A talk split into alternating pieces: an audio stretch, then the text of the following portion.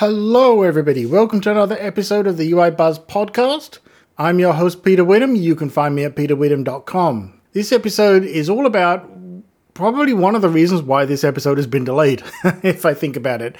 And that is about unplanned features are hard. And I have been struggling here, and I'm going to go through that struggle with you in the hope that it helps somebody else. So in my game that I've been working on, one of my games, but one that's nearer completion than any of the others. It's an idle game, and if you listen to any of the previous episodes, you will have heard me talking about it. And something that I came up with as an idea after I had started creating the game was this concept of boss fights, which I think is a necessary feature and a fun feature at that.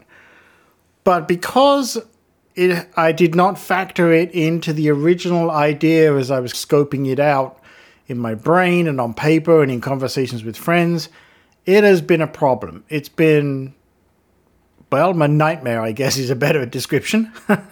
And I'm sure any game creator's probably been there, right? You realize there's something you got to put in, and then you realize, I have no idea how to get this in there and how to make it work and what the mechanics are going to look like because it wasn't planned.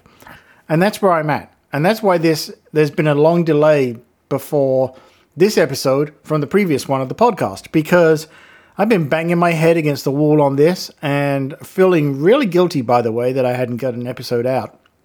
But I also kept hoping that I would solve the problem and be able to celebrate that win with you. But it didn't happen. Not yet, anyway. The problem is I can't figure out how to get the mechanic in there. And yeah, there are ways I can do it, but they don't feel right. And the ideas that I've played around with just don't feel appropriate and don't feel natural to the rest of the game. And I really don't want to spoil the experience by doing something completely different from the rest of the game, because I just think that would be wrong and it would feel like something's been thrown in there, even if it works out to be good. And so I'm still working on it, and I still want to put it in there. And I've ruled out releasing the initial version of the game without the bosses, saying to myself, you know what, it's going to take folks a while to accumulate enough resources before they can do a boss battle that it would buy me time, get me an audience, hopefully, for the original part of the game, while I figure this out and push it out in a patch. And then I thought to myself, no, Peter, I know how this is going to go. What'll happen is I'll be busy with other things and too long a time will go by and I won't figure this out and it won't get released in a patch and folks will be left waiting for it, or worse, time will go by and lose interest because I didn't get it out there, both on their side and on my side. And that's not acceptable to me. I've been there before. It's not a good plan. So I'm still working on it, still don't know how the mechanics are going to work. I think I've got an idea for it. I just have now got to figure out how do I put those mechanics in code in the game, basically, right? How do I actually make that happen? And then, as with all things in games, even when you plan them, you know, figuring out balancing is hard.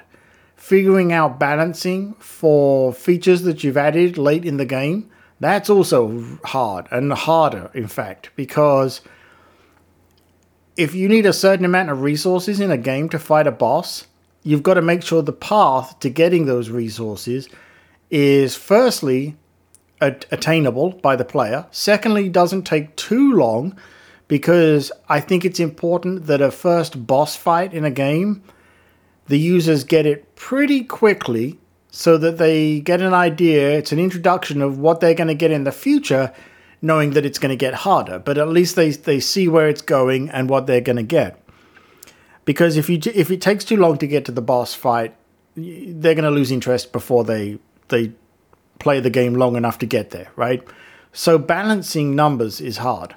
And balancing those numbers for a feature, like I say, that you've added in later, just makes it that much harder. But I've decided that nobody's putting the pressure on me at this time. There's nothing out there in public as far as a release So it's only me putting pressure on myself. And what I need to do is say, nope, take your time, take the time that's needed and get it right. Or at least get what you feel is right and then put it out there and see what other people think. And I feel like that's the way this one's going to go. I think it's going to be a feature that gets put in the game, put out there, see how people, hopefully, I hope, enough people play it to provide feedback, and then I can adapt it to what the users want. Because at the end of the day, that's always going to be a thing. What I think the game should be and what I want the game to be and what the players want it to be. And you have to make that decision of where's the balance between the two? Or do you make the game you want it to be and hopefully players like it? Or do you make the game what the players want it to be and live with it? And I say that, and yes, it has a negative connotation, but it does, right? Because as with everything, I think if you're not invested in what you're making and excited and want to play it yourself, it's going to be very difficult over time to keep working on that if you're only doing it to make other people happy. You have to be happy with it too. The whole point of me making this game to begin with was I wanted to make it because it was something I wanted to play. I wanted to know how to make something like this and learn it and the fun of that. But ultimately, it was something I want to play. And hopefully other people want to play it too. So that's an important factor for me. I'm sure it's an important factor for many of you out there making games as well. So that's some brief developer kind of notes and journaling there for you all. I'm still building it in Unity, and I feel like that's the way to go with this one. Although I will also say that I am, and this is not a knock against Unity, I'm spending a lot more time learning Unreal so that I can appreciate the options there.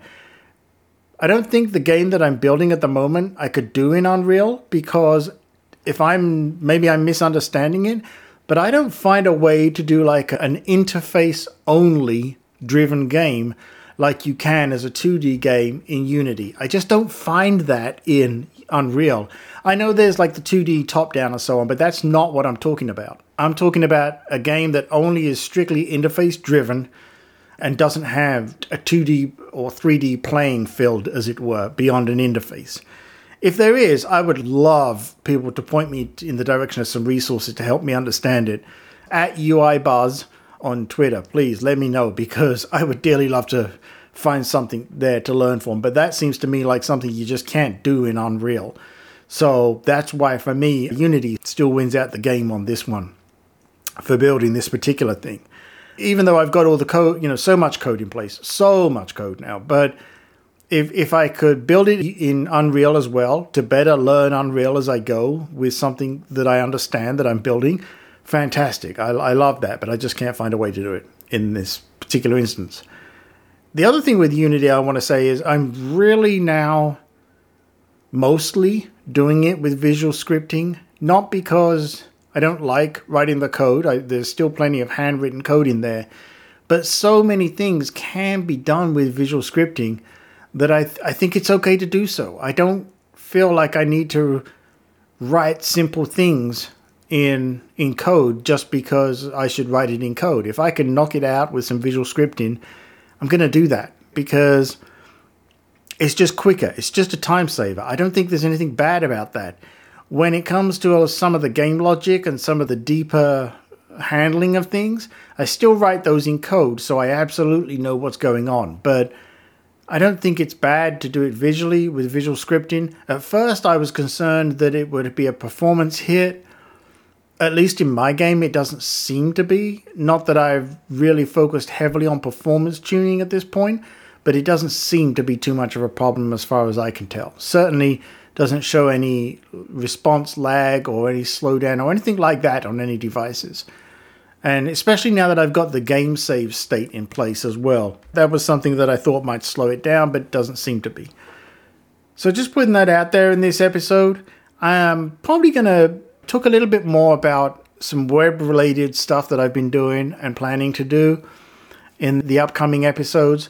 But I wanted to put this one out there as a developer journal game update for you all and because it was overdue and I kept meaning to do it and never did. If you want to share some thoughts with me, go to peterwidham.com or at UIBuzz on Twitter. I'd love to get in contact with you and have conversations. That's it, folks. I will speak to you in the next one. Thank you.